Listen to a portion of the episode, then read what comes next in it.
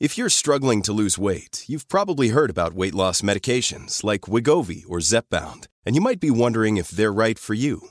Meet PlushCare, a leading telehealth provider with doctors who are there for you day and night to partner with you in your weight loss journey. If you qualify, they can safely prescribe you medication from the comfort of your own home. To get started, visit plushcare.com slash weight loss. That's plushcare.com slash weight loss. Plushcare.com slash weight loss.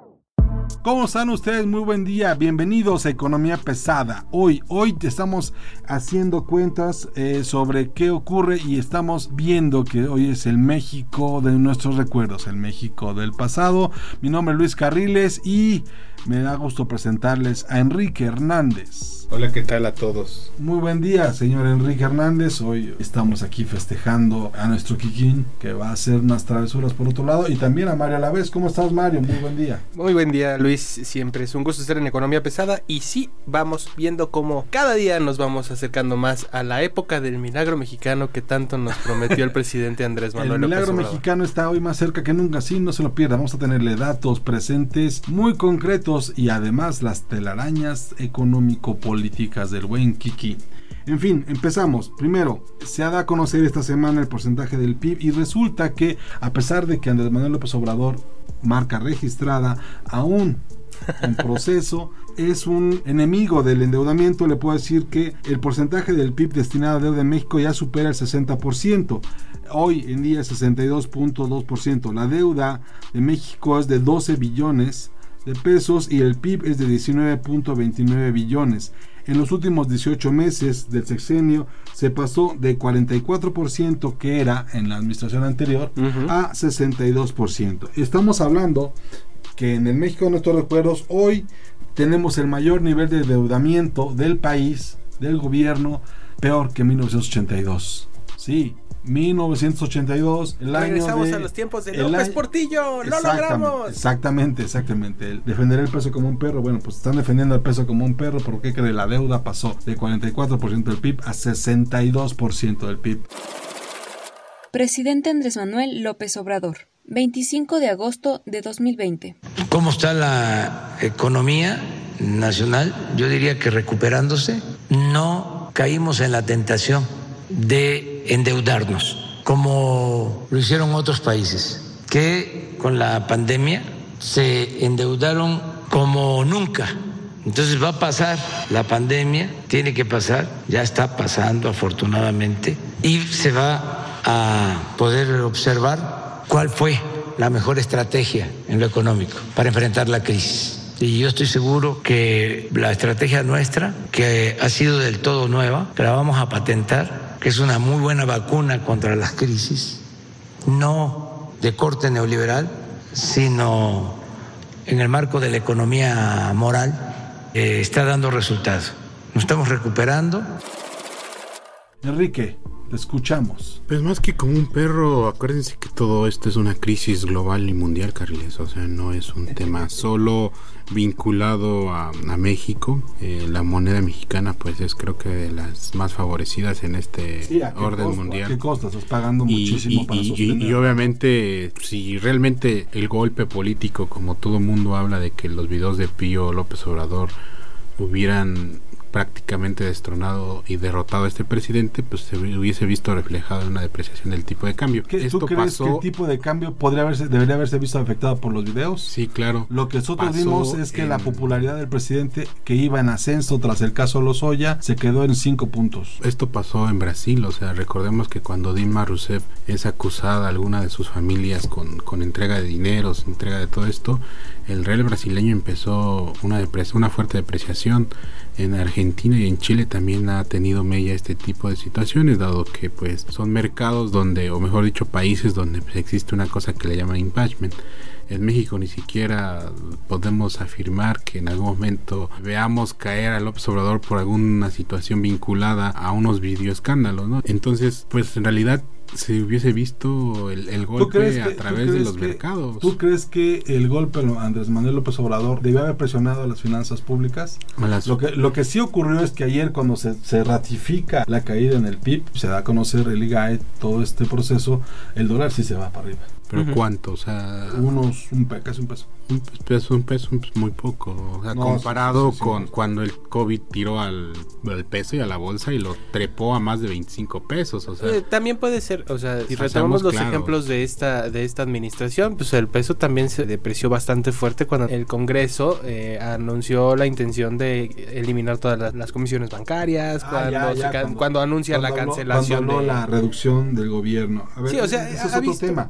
Que además también tenemos una bronca ahí y ese es el segundo, el segundo tema que hoy estamos anunciándoles. La previsión para la baja de la calificación ya tuvo repercusiones importantes. Estamos hablando de que el panorama para el 2021, ya no 2020, 2021, es que se está previendo mantener los niveles actuales de consumo, pero sobre todo de producción de PIB. Todos estamos hablando de que se estaría manteniendo la recesión y eso le pegaría directamente al financiamiento en general. Estamos hablando de que México como país va a pagar más dinero sin pedir dinero prestado que si lo hubiera pedido prestado. Claro. El Banco de México dio su reporte trimestral correspondiente, válgame a ustedes la redundancia, al segundo trimestre de este año y señaló que entre los riesgos a la baja del crecimiento económico para este año y el entrante es que se reduzca la calificación soberana y se reduzca todavía más la calificación de Pemex. ¿Qué quiere decir esto? Si México pide prestado, le van a cobrar más intereses y va a tener menos confianza en los mercados, por lo que cualquier tipo de deuda que se contrate va a salir más cara de lo que está saliendo actualmente. Entonces, ya estamos en niveles de deuda de 1982. Y estamos en un nivel de crecimiento económico peor que el de 1995, con la crisis que se genera en el último año de Carlos Enes de Gortari y el error de diciembre. De Estamos, 1994. estamos en niveles de la Gran Depresión. Ahí ya nos pasamos del, del milagro mexicano. ustedes hablando de un hecho histórico que hace 100 años no se veía con la Gran Depresión del 1929. En realidad, en 1995 creo que el gran problema no fue la crisis, sino que todo el mundo se quedó en insolvencia económica. Sí, a eso vamos. Veamos- veamos Justamente el es- grado de endeudamiento de- de- del país en este momento entre la pandemia por la crisis mundial del COVID-19 y los malos resultados económicos arrastrados desde el año pasado nos están poniendo en un nivel de endeudamiento similar al de Y- y- y- y- 1995. Y, en 1929 igual el nivel de insolvencia de pues las familias era notoria. Hoy pues sí hay algún riesgo de que se ha disparado la tasa de morosidad en ciertas eh, ciertos servicios, sobre todo en créditos hipotecarios, créditos de, de nómina que pues son creo que los que los agarran en un momento de una crisis como esta. Pero más allá de todo eso, Carles, también me llama mucho la atención que después de 1995 es como el regreso de varios empresarios, ¿no? Varios Sí, también, empresarios una nueva ola empresarial. Se acaban los empresarios, digamos, neosalinistas y llega una nueva ola de, de salvajes hipercapitalistas. También en datos históricos se anuncia esta semana que los niveles de producción de Pemex son iguales a los de 1975. No, pues yo ni había nacido, Carlos. O sea, no. En la cuestión Yo de Pemex ya estamos años. cerquitita del milagro mexicano. Bueno, justo antes de que iniciara el repunte petrolero en 1975, hoy estamos hablando de llegar. Los expertos lo que dicen es de que la producción de Pemex podría caer hasta 1.4 millones de barriles diarios en función de la poca inversión que tenemos en el sector y los malos resultados que han tenido hasta ahora la exploración de petróleo mexicanos. Tendríamos que esperar más bien los resultados que tengan los productores privados a ver si esto mejora. Ojo, la expectativa que se tiene en petróleo es negativa en función de que no están resultando los campos petroleros como se esperaba que tuvieran y no se está permitiendo que la inversión privada llegue o que haga Pemex nuevas este, asociaciones en, en pero, campos. pero- pero más allá de que llegue o no llegue, pues se les dio tiempo, ¿no? Como ese periodo. No, no. No, no sé, funciona no, así, no no, no, o no. sea, No, no, no. No, un campo requiere más o menos entre el- la primera exploración y el primer pozo de producción 10 años. Pero mucho de En lo- cualquier lugar del mundo. ¿eh? Mucho de la reforma energética planteada por tu expresidente Luis eh, Enrique Peña Nieto prometía que ya para el 2020 íbamos a ver a la nueva Arabia en México. ¿no? Si O teníamos, si hacíamos asociaciones con se hicieron y hay No, como no, no, no, 20. no se hicieron las asociaciones que se esperaban. Se esperaba que Pemex tuviera en este momento por lo menos 70 asociaciones. No tiene ni dos. Pero que fue que falló, falló realmente López Obrador o falló el gobierno de Peña, ¿o quién falló? fallaron los dos, en realidad falló uno, la está primero probar el modelo, les costó mucho trabajo implementar el modelo de la reforma energética para las asociaciones de Pemex. Eso de darle escogiendo novia a Pemex es una, me parece que es el peor negocio del mundo. No tienes tú que escoger un tercero, escoger el socio que necesita una empresa y eso, eso causó muchos retrasos porque justamente para evitar sospechas, para hacerlo transparente, se cometieron muchos errores. Eso se hizo perder el tiempo, por lo menos dos años, yo creo. Se pierden con eso. Y luego, pues la cerrazón del presidente Andrés Manuel López Obrador marca el proceso de registro, pues impide que se hagan nuevas. Entonces mantiene asociaciones en dos lugares nada más. Y este, pues estamos viendo a ver qué sale. Además, iba a ser muy complicado que Pemex cumpliera con sus compromisos en estas asociaciones, porque recordemos que en estas asociaciones, los primeros que, o sea, Pemex ya tiene un capital invertido que tiene que llegar a igualar la empresa con la que se haga el contrato. Entonces, entonces, si Pemex había invertido un millón de dólares en un campo, esta empresa tenía que invertir un millón de dólares de entrada. Después, la empresa con la que se asocia Pemex y comienza a invertir más. Y después Pemex tiene que igualar, está obligado a igualar. Entonces, mientras Pemex no redujera la carga de inversión en cosas inservibles, no iba a poder sostener 70 asociaciones petroleras. Tengamos en cuenta también que parte del capital que iba a liberar Pemex para poder hacer estas inversiones en asociaciones iba, iba a provenir de que iba a reducir su capital en exploraciones propias a partir de las exploraciones que iba a hacer el sector privado para compensar los campos que fuera cerrando Pemex a través de un plazo de 10 años más o menos. Más o menos. Lo Entonces, que adelantar ahorita es que en el último trimestre del año hay una revisión de las expectativas de México, hay una revisión de las expectativas de Pemex,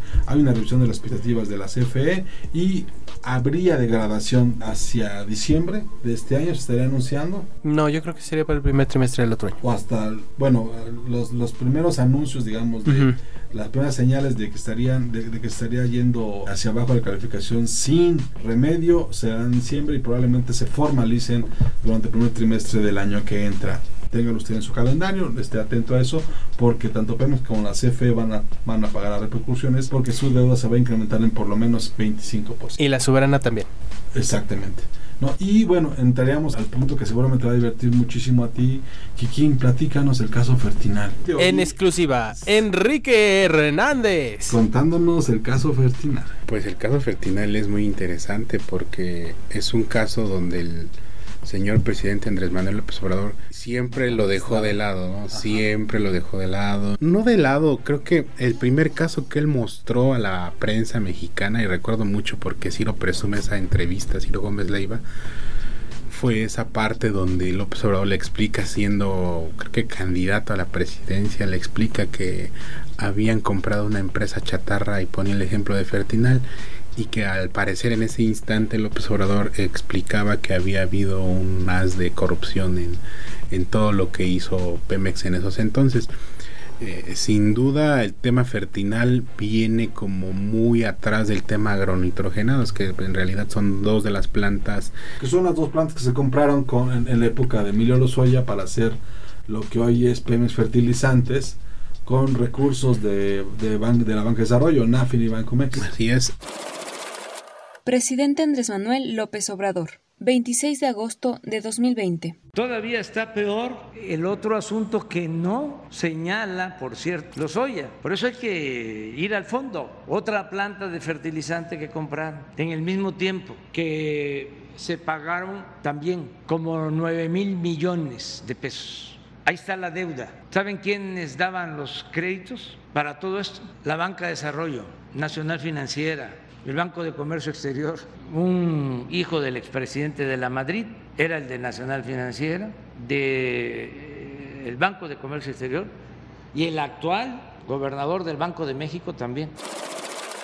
Pero más allá de todo esto de, Fertinal, los personajes claves que están detrás de la entrega de los créditos pues son, son dos, ¿no? Uno es el hijo del expresidente Miguel de la Madrid Hurtado, que es eh, Enrique de la Madrid, que al inicio del sexenio de Enrique López Obrador, director, sí. Eh, recordemos que andaba como un gallito de esos de pelea, aventando en redes sociales que él tenía la razón para rescatar a México, pero en realidad pues nunca se vio ni en la Secretaría de Turismo donde él estuvo, ni tampoco a través de los bancos de desarrollo donde él estuvo también. Sin duda se va a abrir la prácticamente una caja de Pandora, no por los personajes, sino porque hay ciertos vínculos que apuntan hacia una televisora que también estaba metido ahí en el caso Fertinal con algunos créditos, con algún punto de dinero. Obviamente el presidente tenía como cierto temor en poder aventar ese caso que pues también creo que es del mismo monto 200 300 millones de dólares que se supone y se habla y se especula incluso la auditoría superior de la federación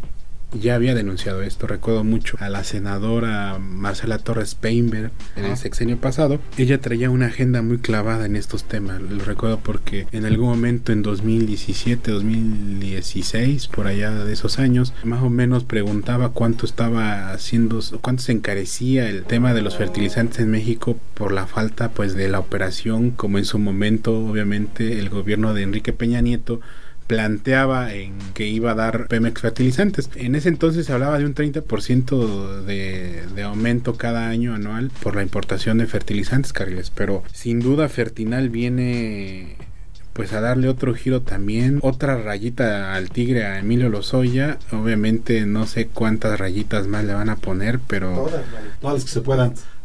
Pero este, recordemos que esta planta de fertilizantes era de Fabio Máximo Covarrubias, que pues es un, un, empresario muy connotado en México, que sin duda va a entrar en el ojo del huracán a través del presidente en los próximos días y esperemos ver en dónde termina todo este tema, donde se le vincula igual obviamente a Fertinal de recibir un sobreprecio y seguramente en algún momento van a plantear lo que se ha venido diciendo, ¿no? Que pues, prácticamente vendieron una planta chata que, que hubo hay un tema de chanchullos, pero pues hay que esperar la definición de, total de las autoridades, ¿no? Porque en realidad creo que este caso de Fernal lo, lo, llevan más, más, más tranquilito, más despacito. Obviamente, este Fabio Máximo Covarrubias ha, igual ha salido a decir a la prensa que él no tiene nada que ver con todos estos temas vinculados a, a supuestos actos de corrupción, a supuestos actos donde eh, se vio favorecido, pero hay que esperar, Carles, es un tema importante de cara.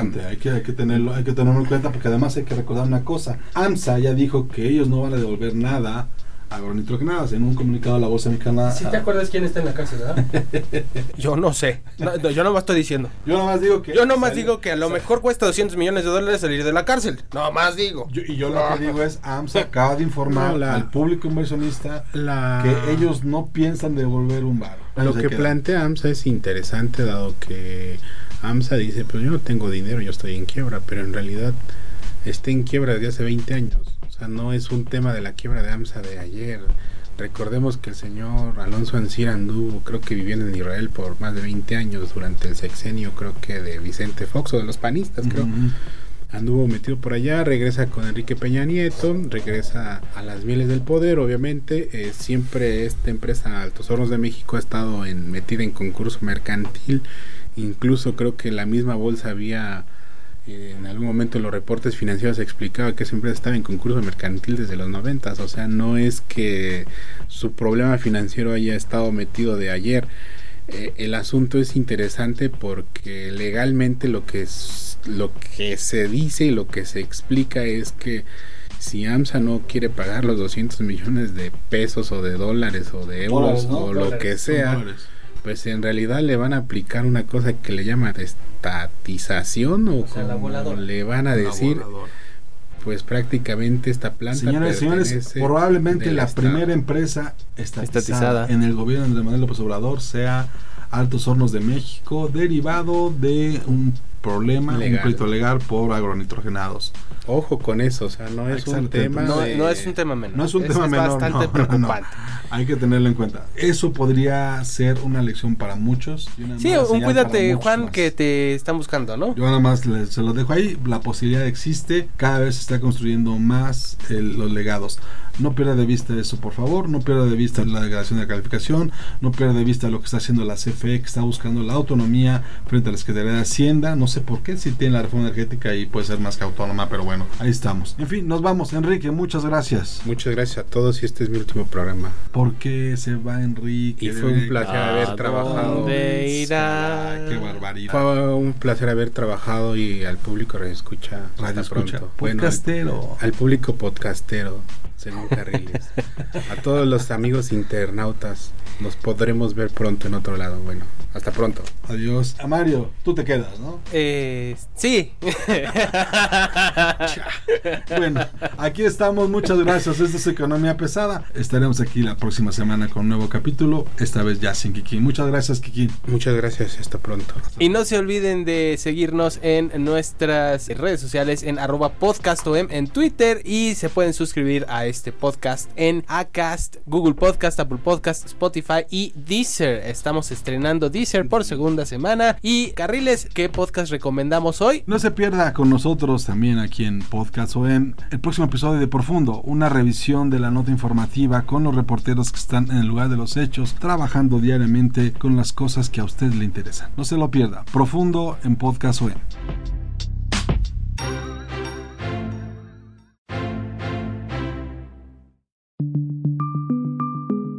Esta es una producción de la Organización Editorial Mexicana.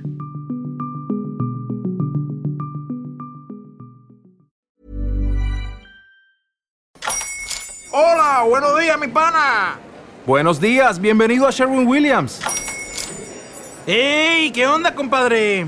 ¿Qué onda? Ya tengo lista la pintura que ordenaste en el ProPlus app. Con más de 6.000 representantes en nuestras tiendas listos para atenderte en tu idioma y beneficios para contratistas que encontrarás en aliadopro.com. En Sherwin Williams somos el aliado del PRO.